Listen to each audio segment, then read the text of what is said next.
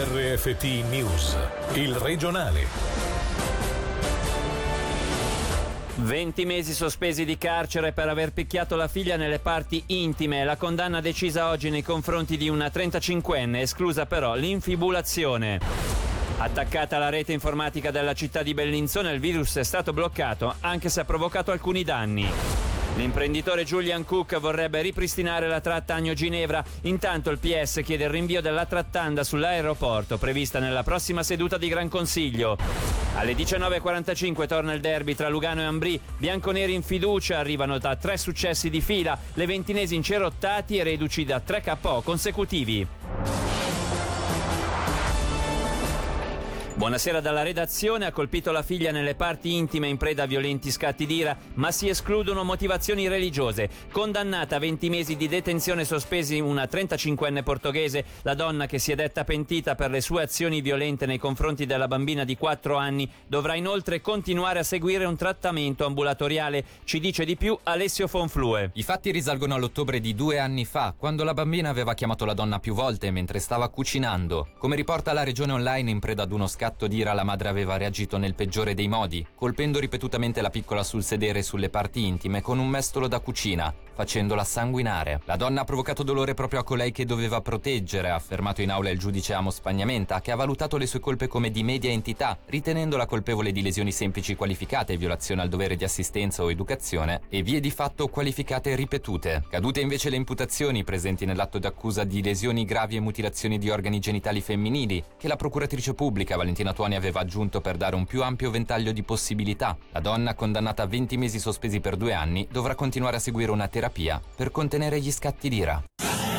Attacco alla rete informatica della città di Bellinzona è accaduto venerdì quando un virus si è insinuato nel sistema interno provocando disagi agli impiegati. Sentiamo Davide Rotondo. Nella comunicazione interna inviata ai collaboratori si spiega che l'attacco è stato bloccato ma che si è riuscito comunque a mandare fuori uso un computer, fatto perdere dei dati e ad alcuni collaboratori ha pure provocato il recapito di mail pericolose. Attacchi di questo tipo, evidenzia la nota, sono all'ordine del giorno e malgrado tutti gli strumenti di sicurezza a disposizione disposizione non si riesce ad avere una garanzia di protezione al 100% perché una componente del rischio è costituita dal comportamento umano. Nello scritto si invita infine tutti i collaboratori dell'amministrazione a visionare le regole di comportamento in ambito di sicurezza informatica della Confederazione.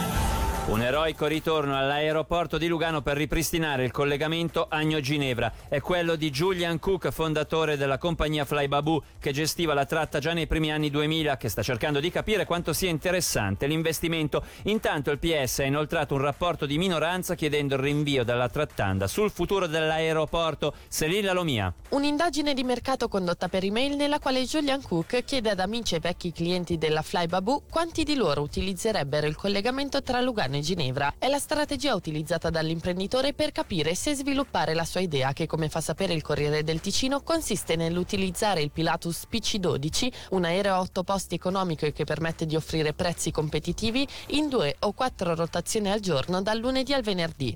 Intanto è notizia di poco fa che il Partito Socialista ha inoltrato un rapporto di minoranza sul messaggio governativo relativo all'aumento della partecipazione del cantone dal 12,5 al 40% nella Lugano Airport SA. Stato chiesto il rinvio della trattanda prevista nella prossima seduta del Gran Consiglio. Secondo il partito la partecipazione del cantone nella vecchia Lasa è improponibile e comunque non sarebbe sufficiente, come vuole far credere la maggioranza della Commissione della gestione, ad evitare il fallimento. Record negativo per il raccolto di miele in Svizzera. A causa della primavera fredda e umida si è registrato un raccolto medio di 13 kg per colonia, 10 kg in meno rispetto agli ultimi anni. Il Ticino invece sorride con la sua media di 25 kg per colonia grazie alle condizioni ambientali estive. Anche alle nostre latitudini però la primavera ha fatto soffrire gli apicoltori che hanno dovuto nutrire le colonie per evitarne la morte, come ci spiega il presidente della società ticinese di apicoltura Davide Conconi, intervistato da Davide Rotondo nutrire le api per eh, evitare una moria per fame non è così raro, ma quest'anno è stato veramente estremo. Moltissimi apicoltori hanno dovuto ricorrere a un nutrimento di soccorso, questo si traduce in un costo importante. Come si quantifica questo raccolto negativo in perdita economica? È molto difficile, a livello svizzero si sono persi diversi milioni di franchi. La scarsa produzione di miele è legata al cambiamento climatico.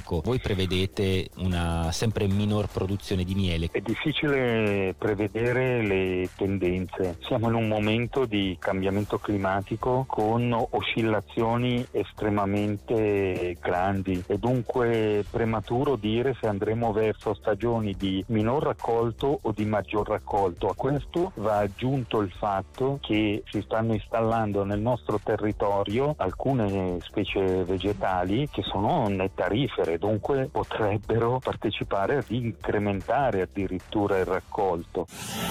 Ora altre notizie in breve con Gaia Castelli. A campione una corsa contro il tempo per il rinvio dall'inclusione allo spazio doganale europeo. Per ottenere la proroga di due anni la questione dovrà essere portata al Parlamento europeo.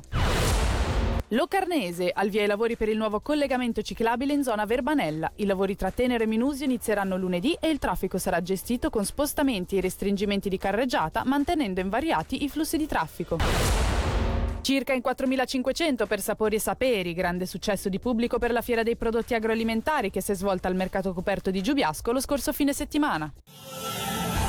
Tra sprechi e risparmi, l'approfondimento di questa sera a cura di Luca Cassole è dedicato alle monetine, parte integrante della nostra quotidianità, che per alcuni possono rappresentare un costo, mentre per altri un risparmio. Sentiremo un'esperta in materia di consumi e anche diversi ticinesi intervistati per le piazze del cantone. L'appuntamento è per le 18.45 circa. Qui un assaggio. Non le uso, a volte le lascio lì, rimangono là mesi. Ti cadono dalla tasca, ti si infila nel divano. La cosa giusta sarebbe fare un taglio che parta da 20 perché anche il 10 centesimi ha rotto un po' le scatole. Io non le utilizzo e non ci sono nemmeno nel mio portafoglio. Se dovessero esserci le spenderei subito perché mi danno fastidio. Sembra che valgano poco, però una dopo l'altra fanno un bel gruzzoletto, bisognerebbe raccoglierle tutte e portarle in banca a farle cambiare perché tante monetine poi fanno qualche banconota. Passiamo allo sport, incominciando dall'hockey alle 19.45 secondo derby stagionale tra Lugano e Ambrì. I bianconeri sono dati da tutti. Per favoriti sentiamo il servizio di Angelo Chiello. Situazioni animi diametralmente opposti, rispettivamente per Lugano e Ambrì. Se i bianconeri sono sempre più lanciati in campionato, grazie anche alle reti realizzate da Luca Fazzini, 8 in 15 partite, e agli assist 12 su 13 presenze di Klasen, in Leventina le defezioni e soprattutto una porta avversaria spesso stregata non inondano di ottimismo lo spogliatoio dei ragazzi di Cereda. Ma il derby è sempre il derby, non è solo una frase fatta, così come non è già deciso il risultato. Se i ragazzi di Kapanen arrivano in autostima al confronto numero 229 della storia, i bianco-blu, nonostante le sconfitte, hanno fornito prestazioni in crescita e possono scommetterci tutti. Alla Corner Arena venderanno cara la pelle e seppur lontano dai pronostici, non sono da escludere sorprese.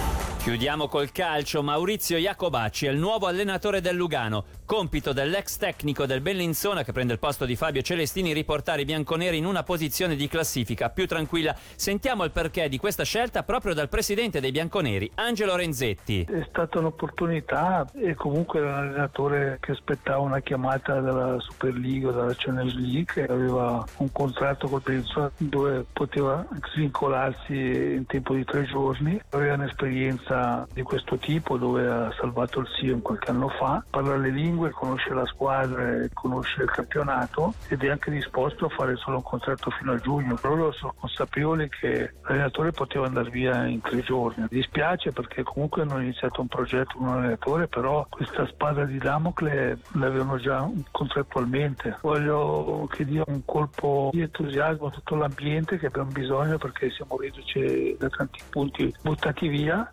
poi un po' di concretezza nel gioco e probabilmente un po' più concreto dei Celestini. Per oggi con l'informazione è tutto, dalla redazione da Davide Maggiori, l'augurio di una buona serata.